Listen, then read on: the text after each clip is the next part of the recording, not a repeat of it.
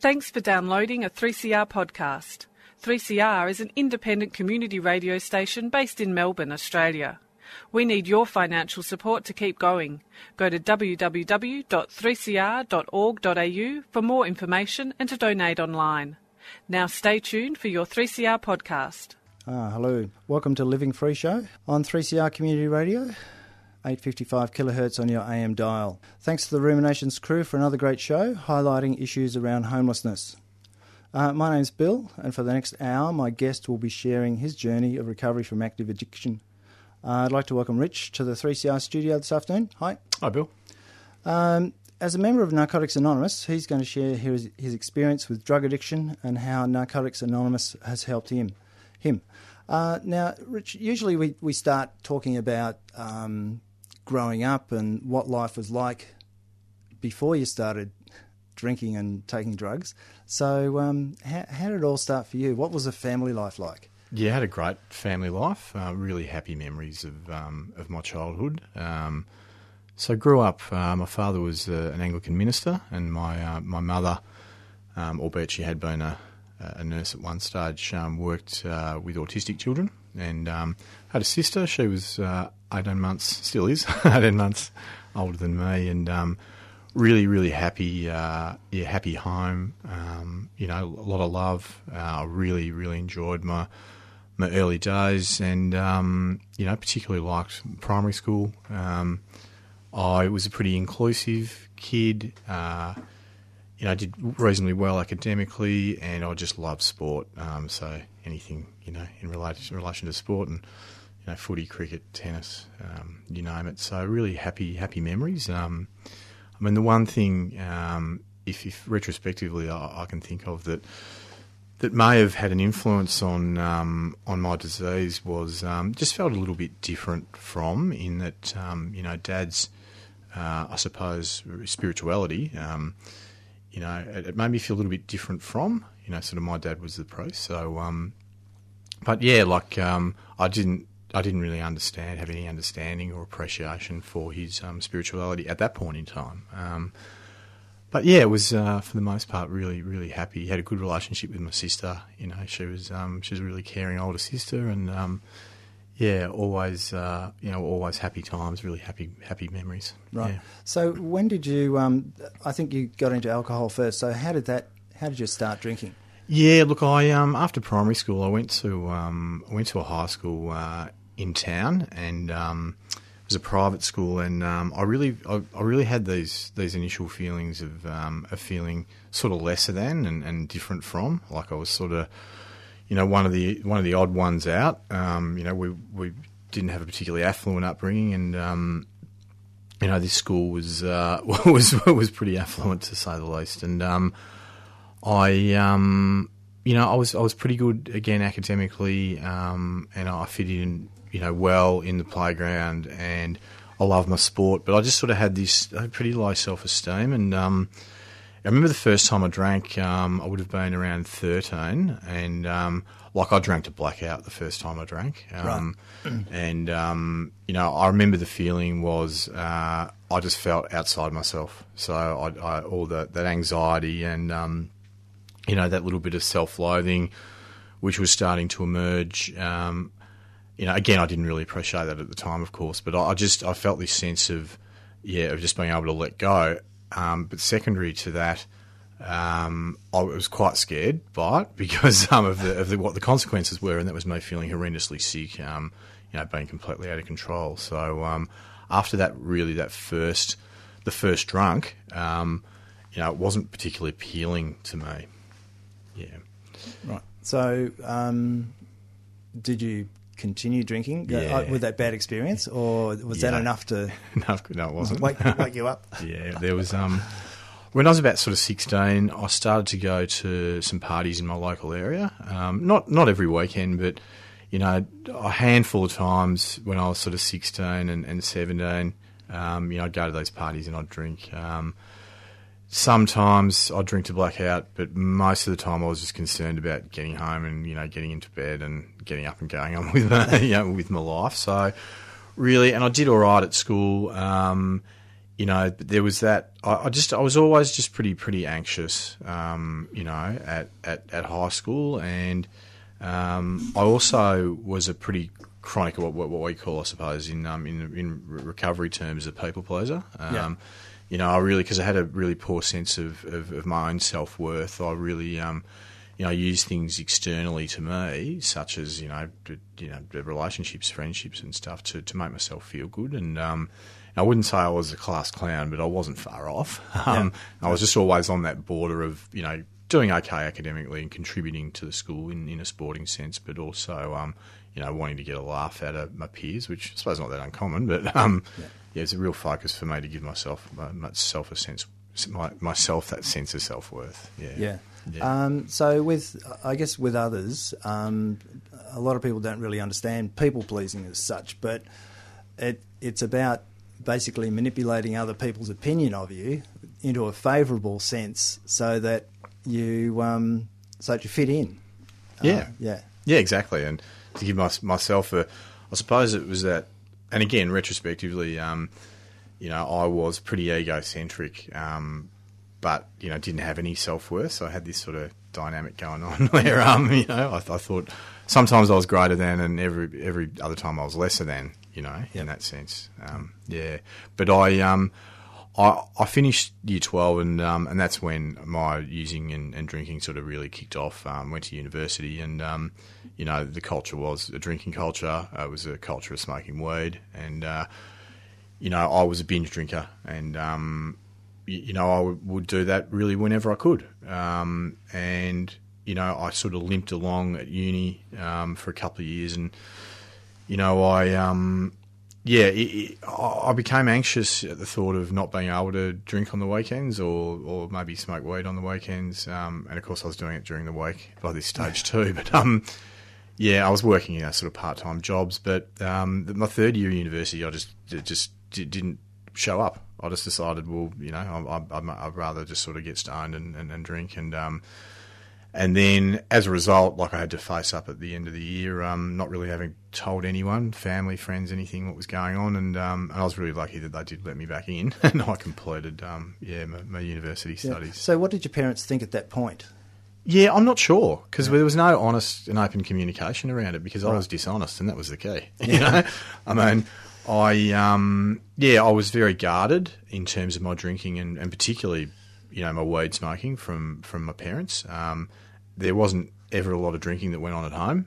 You know, yeah. Dad might have a a glass of wine here or there or a beer, and Mum didn't really drink at all, nor was my sister a drinker. So, um, like, I felt quite ashamed. I think of my drinking and using as well. Um, but I think uh, predominantly the shame was because of my dishonesty around it. you know, um, so that was sort of the, the overwhelming emotion around there. But I um I then finished university and I. Uh, you know, I, I stayed in a job.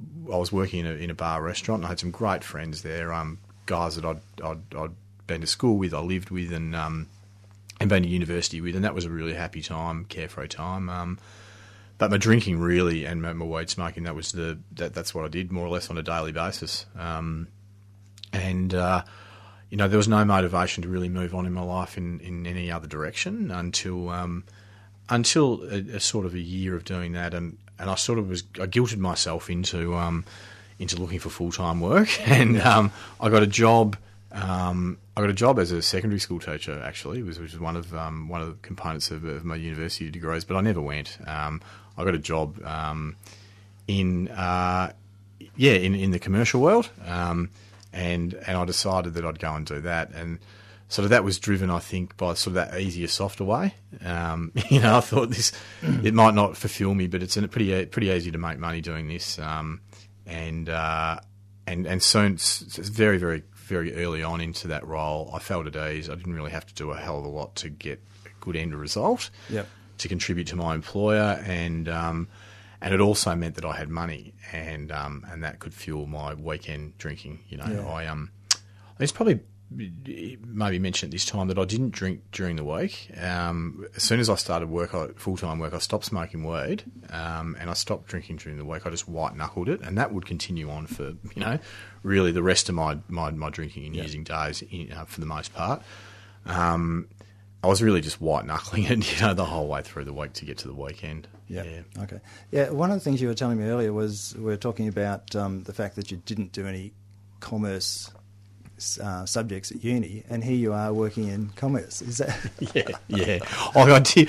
I did. I mean, the political science stuff and, and economics. I did a little bit. Um, Okay. Yeah, at uni, but um, yeah, it was more just the business world. Um, it just made just sort of made sense to me the mechanics of it. Um, because really, it was just all about people in the end. Yeah. Um, like everything else in life, and um, like I because I was quite manipulative and controlling, and um, um, I didn't know at that stage, but my dise- disease was cunning and baffling as well. Um, I'd I'd make out this, you know, to everyone, this version of myself, which was, you know, like the the, the pretty upstanding sort of, you know, business person and um, the guy at the sporting club and all of that. But you know, when I had my weekends, I'd um, I'd drink and use, um, you know, in an uncontrollable fashion because I was powerless over, you know, uh, over um, picking up a drink and a drug. Um, and uh, and this sort of went on, and what it did, it created a bit of distance, I think, um, in the relationship between um, my family. Um, in that I was again ashamed of my drinking and using, so I wouldn't talk to them much about it.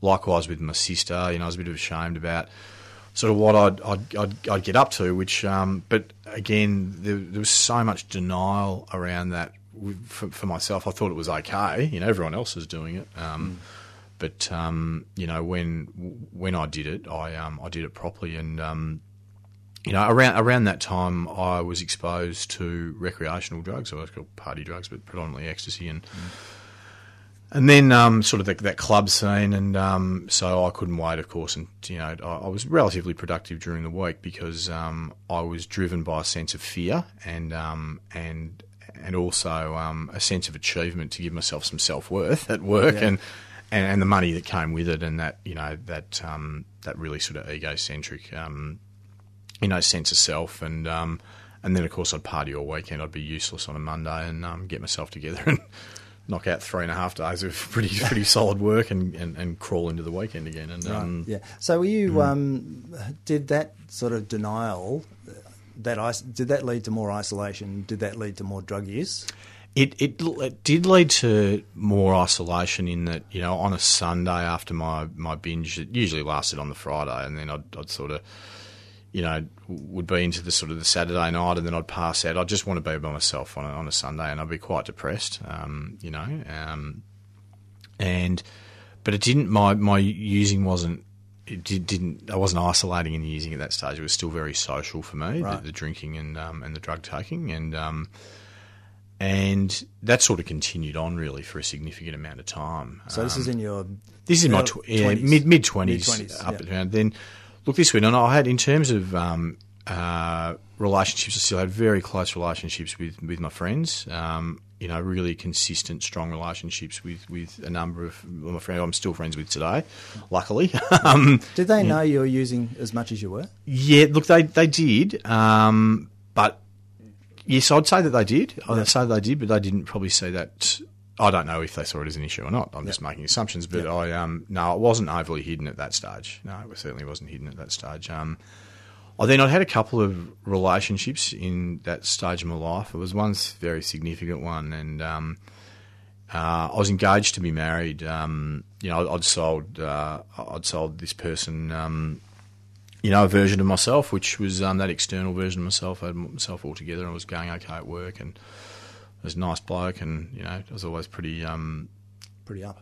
yeah, pretty up. That's right. And, um, and, you know, I'd really temper my using and drinking um, in relationships. Um, then, uh, unfortunately, um, I was exposed um, to the first loss um, of of someone in active addiction, and um, you know that was um, my partner's uh, brother, and um, you know I um, we had uh, taken we, we, we'd ask him to live with us. Um, he, he was struggling with um, with heroin addiction, and um, uh, unfortunately, um, you know he died. He died in an accident, but um, it was shortly before we were going to get married, and you know naturally, given the, the tragedy, um, he was a wonderful human being, and you know, he uh, we just couldn't have a celebration of that magnitude. You know, shortly thereafter, and but you know, uh, I, I use that as an excuse to, to use.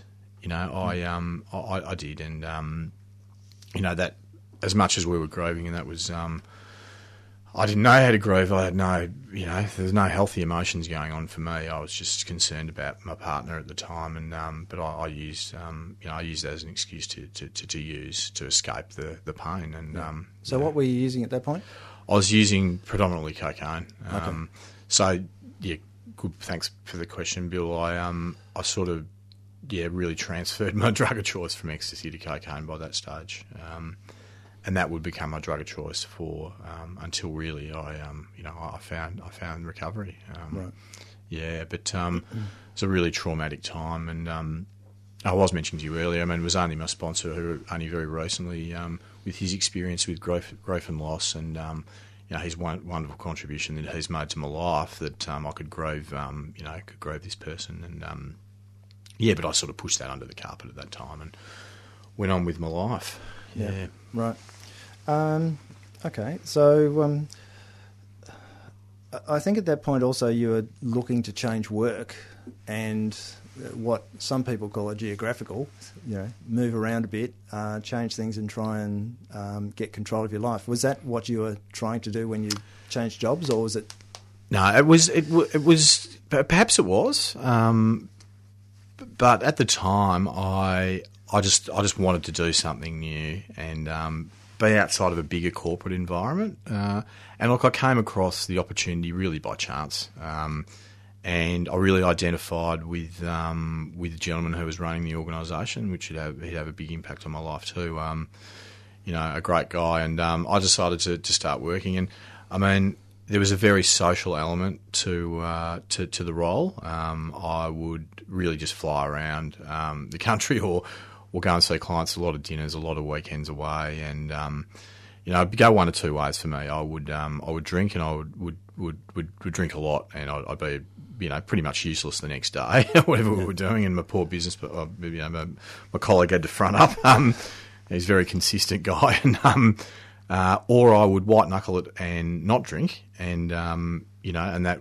I'd get this overwhelming sense of joy, um, you know, uh, when I'd either be coming home from a work trip or, you know, instead of that impending sense of doom, um, you know, that the alcoholic, alcoholic and addict can get when they wake up having drunk or used again.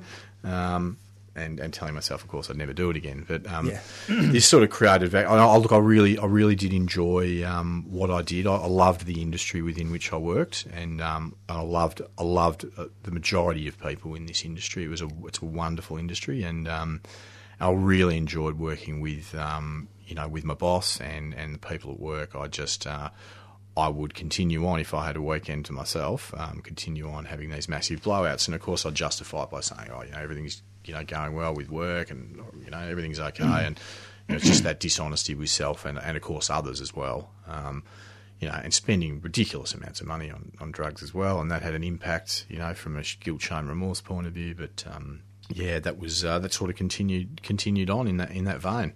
Just sort of became Groundhog Month, you know. yeah. Okay, well, I think we're probably up to uh, a break.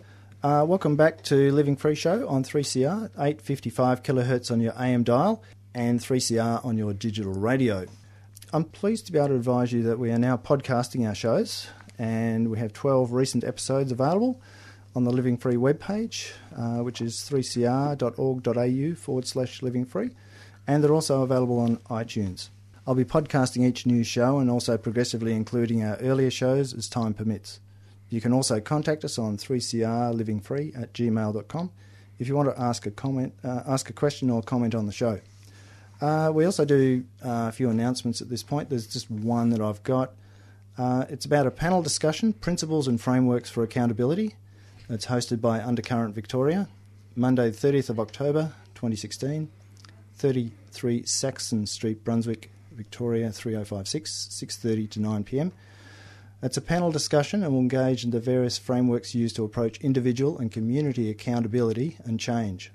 Drawing from extensive experience in diverse fields, each speaker will present on different ideas and strategies on accountability. There are both overlaps and tensions between these different principles and frameworks, and we hope to create a generative space to share and value diverse ways of thinking about accountability. So it's about prisons, it's about family violence, it's about uh, gender violence, it's about human rights, and so um, anyway, so pick that up if you if you'd like. Um, today I'm talking to uh, Rich, uh, and Rich is a recovered, recovering drug addict and a member of Narcotics Anonymous, and we're talking about the um, his his story and his his recovery experience. Um, so when we left off, um, things are going pretty well. Um, late late twenties, early thirties, um, things are pretty successful. Life's going pretty well. You've got a pretty good job. You're using cocaine well. So how how did it happen? What what happened after that? Because usually it, it's this you know curve upwards, then it sort of plateaus at the top, and then then we get the curve down where the drugs don't really start or don't really do what they used to do.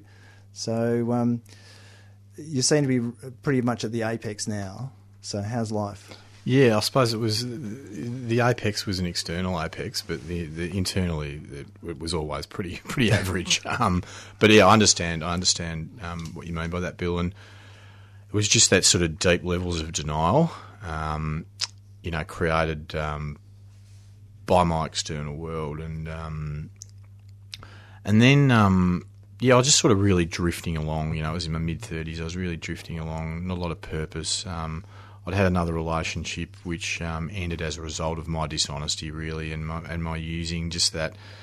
And when I say dishonesty, um, it's just that real dishonesty with self. I could never really get close to anyone. Um, I was incapable of uh, incapable of um, uh, of of giving really any love or receiving it, and um, you know, I, I, there's a lot of guilt, shame, remorse around another relationship there as well with a really nice person. And then, um, you know, I, my, my using sort of ramped up after that on the weekends. And, um, and then through um, really close mutual friends, um, I met my ex wife. And, um, and, you know, things, things were good um, for a while, albeit, you know, things internally with me weren't, weren't, weren't, weren't that good.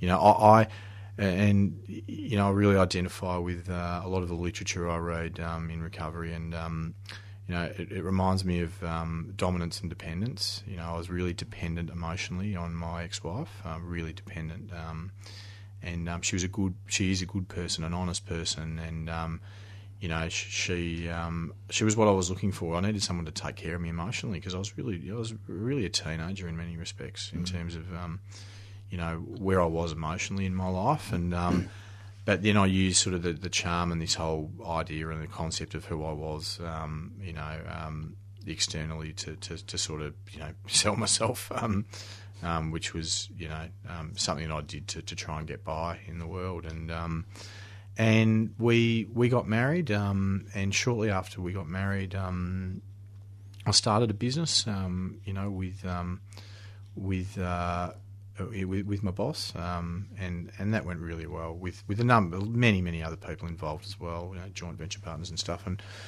um, really great people, and um, that that that came as a result of um, some turmoil with the previous employer, and um, and things were going, you know, things were going really well, um, you know, again from a, from a business point of view, and and you know, but I was still dishonest and I was still using when I could, and um, and it created there were fragments, um, there were cracks um, starting to appear, um, you know, because um, you know my my wife was becoming really frustrated, and I'm sure my you know my, my, my business partner was becoming very frustrated. Um, you know, both two really good people trying to trying to live, you know, with with an addict, and you know, uh, I, so pretty untenable situation for them. But um, you know, I, I, just was full of fear, anxiety. Um, but again, this, this the predominant sort of feeling um, was I was I was really egocentric with an inferiority complex. You know, I had um,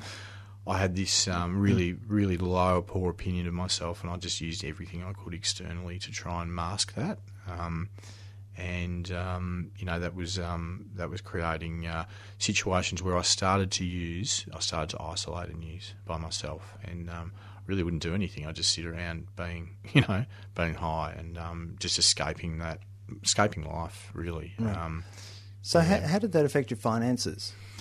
Yeah, it had a fairly predominant impact. Um, yeah, yeah, to say the least. Um, but you know, like I, you know, inverted commas, got away with it because I was hiding money. There was money going into you know a separate account that I had, and it was just that dishonesty. It was just the guilt, shame, and remorse around that was crippling. You know. Um, but again, I, I justify it to myself. I oh well, I'm you know I'm paying the mortgage and I'm you know doing this and that, and um, it was just you know just such a dishonest way of living. Um, and um, but given that um, you know the business projections were you know pretty good, I just thought, oh well, I can you know use as much as I want with no real financial consequences down the track. Um, and uh, it was just just the insanity of the disease and my thinking. You know, I was very very unwell. Um, yeah. yeah. So, how did your relationship with your to be wife go, and you know, how did you manage to get married when you were still? Yeah, I, I, would just br- you know brush off these these these big blowouts, you know, the big binges. Um, and again, like I was so manipulative around it, and everything was going to be okay, and and also um, it was it was her, you know, really overwhelmingly strong support um, for me. You know, I can I can see it so clearly now. Um, you know, I, I, went to psychologists and psychiatrists, and she was so supportive around that. You know, I remember we went to relationship counselling once as a result of you know my dishonesty around my using, and um, I remember um, us having a discussion with this particular psychologist who was the relationship counsellor, and um, you know, I didn't, I wasn't um, unfaithful towards my ex partner, but um, the way in which she described her feelings and emotions around it was as I was having an affair with you know with with with cocaine, yeah. and um, that was her truth. And um, I remember hearing that and just thinking, wow, you know what? And that guilt, shame, remorse. I just went headlong into that. But um, did I change my behaviours? No, I didn't because I, I, was powerless. You know, it was, it was cunning and baffling, and um, you know, again, I'd, I'd, I'd have these I'd try and white knuckle it, and I'd get through, you know, another month or a few weeks or whatever, and yeah. then um, out of nowhere, I would just I would just pick up, and um, you know, and always lie about it, and um, yeah, it was just uh, I cannot imagine, you know, living with me at that time. Mm. Um, you know, we um, as a result of, of my behaviour, um, you know, the cracks were really starting to appear, and and then a couple of things happened around that time. we conceived and um, you know, I remember when we found out that my daughter was going to, we were, we were you know, hopefully um, going to have a have a child. Um, just this sense of overwhelming relief that I felt. It was just, I felt I'm I'm cured. You know, there's no way that I'm I'm I'm going to use again or you know drink uncontrollably again. Um, you know, with with my wife pregnant, and certainly not when we have a child. You know, I just this was just uh, uh, it was the first time I thought, right, I've got hope that I won't, you know, I won't drink and, and use. Um, that was my first sense of hope around a, a different life, a new life. Um, and of course, at that time, I had no idea of, of how, how to, to, bring, to, it to bring, it about, yeah. how to live in the solution. Yeah. You know, yeah. Um, yeah but um, so that happened, and then um, a few months after that, you know, business was going really well, and we had some um, legal proceedings issued against us in, in a commercial sense, and um, and that created uh, a lot of anxiety on the home front, um, a lot of anxiety in general, like a massive amount of anxiety for, for everyone involved. Um, so, what did that mean? You you were likely to lose. Well, we we were potentially likely to lose everything, you know, to um, uh, having said that, at the time, we didn't think that was a possibility. You know, we just thought it was, you know, a, a, a, company spending, you know, the money they had to try and to try and get us out of the marketplace, and um, and there didn't really seem to be, they didn't really seem to have much of a case, and this is what we're being told, of course, um, you know, by the legal profession, and so I sort of brushed that aside. Everything's going to be okay. It's going to be okay, but really, it was I was, you know, I was very very anxious, and um, and that created this you know this vacuum of uncertainty for myself, for um, you know my business partner, um, uh, and primarily for, for, for, for my ex-wife, who you know is dealing with the, the, the hell of trying to you know trying to live with an inconsistent you know drug addict, um, an alcoholic, and um, you know is pregnant. Um, and doesn't know what's going on with their financial situation, and um, You know, so um, she did remarkably well throughout that period, and then um, you know my daughter was born, and um, you know again everything was everything was solved. All my problems were solved. Um, she was healthy. Just overwhelming sense of gratitude, really, for the first time in my life. Just generally really grateful for life, and you know, I um, I remember coming home from work and I would just you know walk her around the house, um, you know, and uh, um, yeah, just everything was okay. You know, Yeah. everything was okay. Yeah.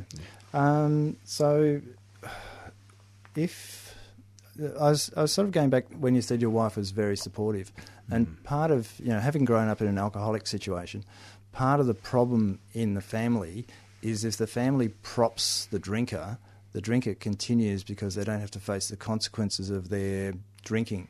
So, do you think you know in looking back at your life that people propped you and enabled you to continue? The, the there was there was a certain sense of that, um, possibly because maybe they thought like really I was worth propping up. You know, I I mean it's clear that my family thought that way. It's clear that um, you know my business partner thought that way, and um, it, through her actions, it was clear that I mean you know my ex-wife was doing yeah, as you say, everything everything that she thought um, w- would potentially get me well. Would help you, yeah, yeah. would help me get well. Yeah, so yeah, I, I suppose in that yeah, in that context, um, yeah, that makes a lot of sense. Yeah, Yeah, yeah, yeah. yep. Um, so eventually, you started using again on an ongoing basis. So that must have put a lot of pressure on your relationship with your wife. Yeah, uh, that was the greatest strain. Um, you know, I'd start, um, I'd stay back at work, and you know, I'd use by myself. I'd come home clearly drug affected. Um, you know, my daughter was in bed, so you know, I thought I didn't have to face the consequences of you know any of that, and um, like it was just I was I was insane. You know, um, I. I, I, I, I convinced myself like I needed it with all this pressure going on, and um, and then, you know, that, I remember that first time that I used after Sarah was born, like the guilt, shame, remorse was so crippling. You know, yet it was just this, you know, dichotomy of thought where I, oh, now I've got to use again to get myself out of this headspace. You know, I'm just, I was crazy, and um, you know, the pressure of yeah, there was a lot of pressure.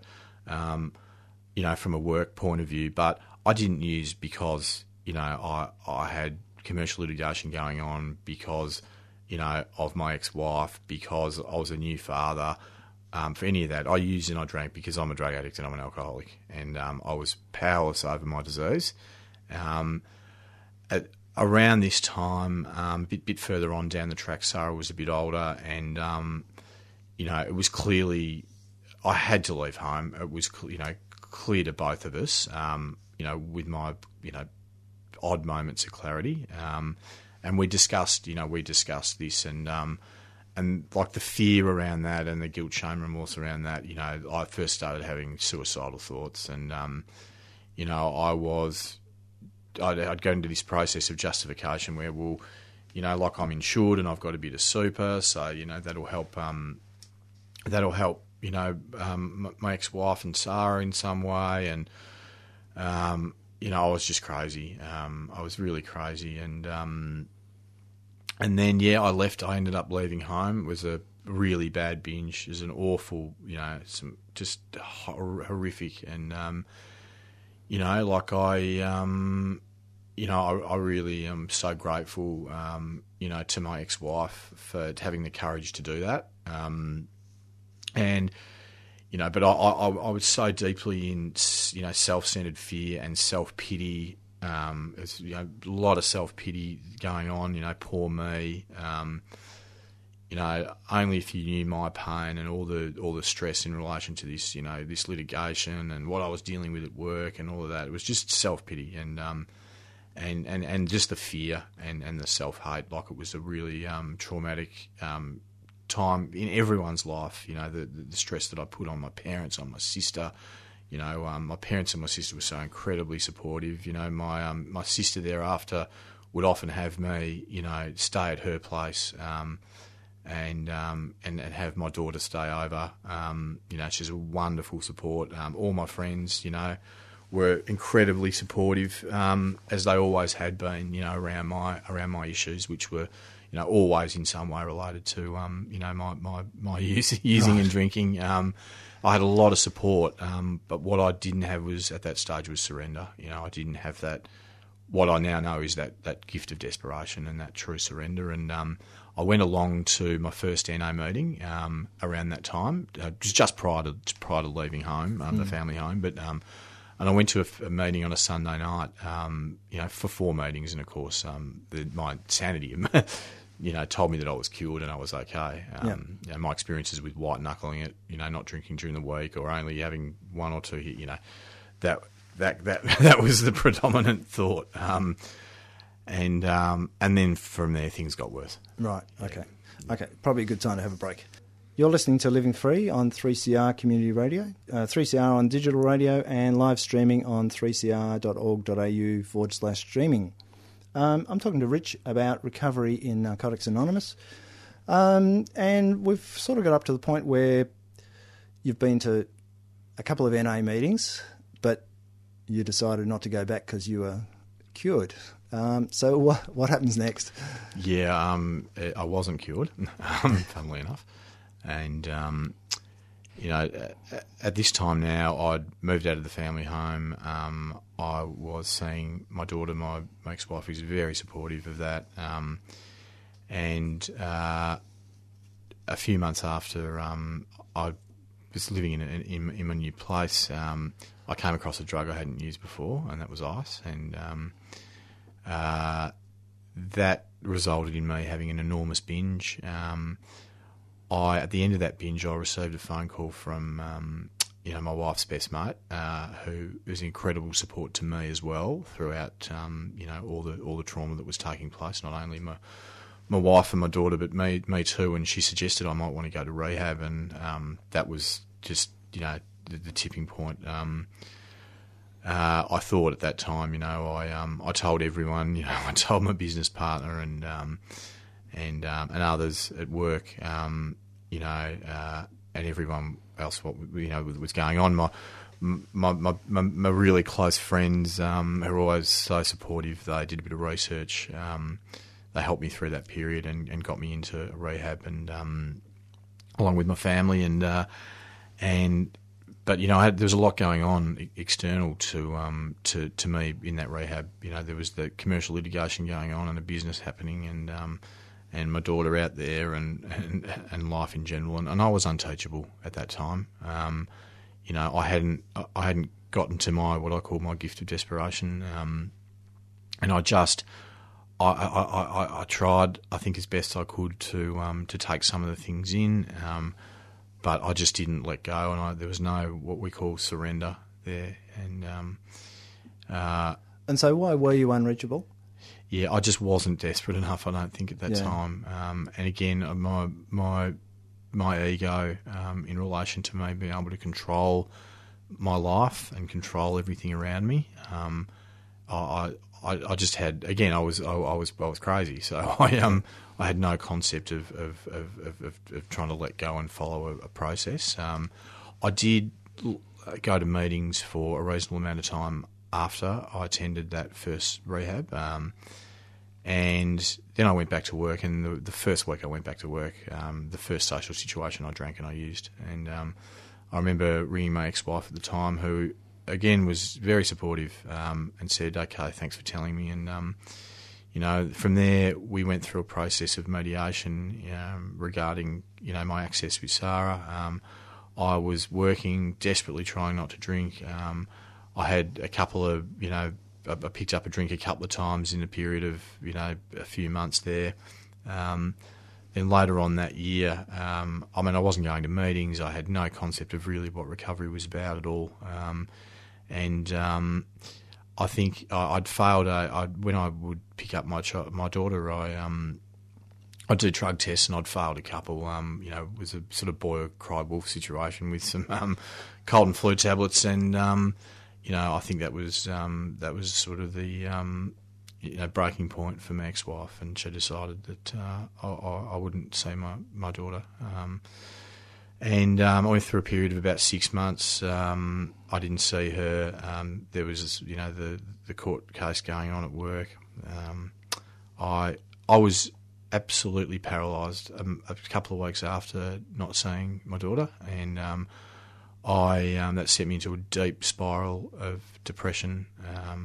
I would rarely leave the house. I mean, I went to work here and there a few times when I absolutely needed to, but I, I just didn't leave the house. I was suicidal my mates desperately tried, you know, um, to to call me to drop in. I didn't want to see anyone. If I wanted to talk to anyone, it was always on my terms, and I was just breaking down. Um, likewise with my family and my sister, and um, and then in the space of a couple of weeks, um, you know, uh, I I got you know I got bad news around the commercial side of things, but um, you know I, I, didn't care about that at that time. Um, uh, I got worse news, um, you know, uh, in regards to um, the, the, custody with my daughter. It just seemed an untenable situation. Really, there was some communication between myself and my ex-wife, and um, and as a result of that communication, um, you know, communication which which which was clearly as a result of all the emotional, um, you know, trauma I'd placed on on my ex-wife and that situation. I mean, that was um, it was all due to due to all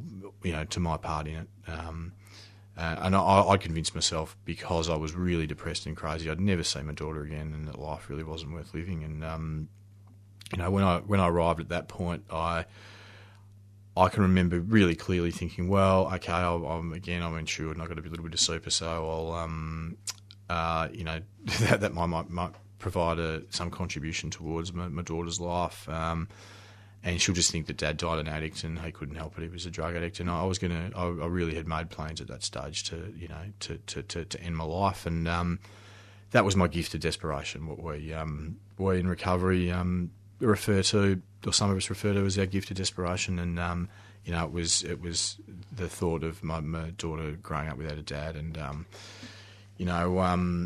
So did you um, did you go on one last bender? Is that oh, people often do before yeah they recover. So thanks, Bill. Like um, I, I it was the towards the end of the bender that I was suicidal. that yeah. so I'd um, I picked up shortly after. Um, you know, reading the correspondence um, regarding you know my daughter and um, and you know I um, I used a combination of, of, of ice and cocaine. Um, it, the binge lasted for you know, there were four, four or five binges lasted for about six weeks, and um, then um, you know everyone was doing their best. My, my, my, parents, you know, I would not have made it through without you know my parents' support and um, and the support of my mates and um, and you know and, and, and my sister and um, you know they were just beside themselves um, naturally and and you know, I could no one, you know, no one could get through to me. And I, I had two numbers in my phone from, um, you know, a guy that I did a lot of meetings with um, after I got out of that first rehab, and um, and another gentleman who worked in that rehab, and uh, and they both took my call, and they both said, "Mate, you, you, you know what you got to do. You got to go back to rehab." And um, and you know, um, I did that, and um, like I, I, was hopeless and desperate. I was broken. you know, I'd lost you know, everything in my life that gave me my sense of self worth, and you know, primarily that was a relationship with my daughter. Um, you know, it was my um, my career. Um, you know, I was very very lucky not to lose. You know, relationships with with my family um, and with my mates. You know, I remember, you know, one of my mates saying, you know, when I got out of rehab, they were they were just at their wits' end. Um, and and that's when my recovery really started. Um, you know, I um, so so what did the recovery encompass then? Once so, mm. there's obviously a detox component. Yes. And a meeting component. Yeah. Yeah. I detoxed really quickly um, because I was a binger. You know, I didn't I didn't have a physical dependency on drugs. I was never a daily user or a drinker. So, you know, that that detox was sort of five five or six days. Um, however, it was the emotional hell as opposed to the physical one. You know, I um, I uh, I was just broken, and um, and I decided I, I, I really I had you know two choices really. I could leave or I could stay there, and I could and I could try and do what I was told, and um, and I did, and you know, my counsellor in there, um, you know, fantastic person, and um, you know, I, I, trusted him. I don't know why, I just did, and um, you know, like I told him, um, told him everything, and um, you know, some of it was involuntary, you know, um, but there was great comfort in that, and you know, he was a, a, enormous support, and, and that's when my surrender started, um, you know, and you know, I met people in there, a couple of people who are still very close friends of mine today, and um, you know, we we laughed at times, we, um, you know basically because we were probably crazy, but also just that shared experience. And it was the first time, you know, that the power of you know one addict alcoholic sharing with another. Um, honestly, got, yeah, honestly, that's yeah. right. Yeah. Got got through, and um, and that was the change. Um, and then.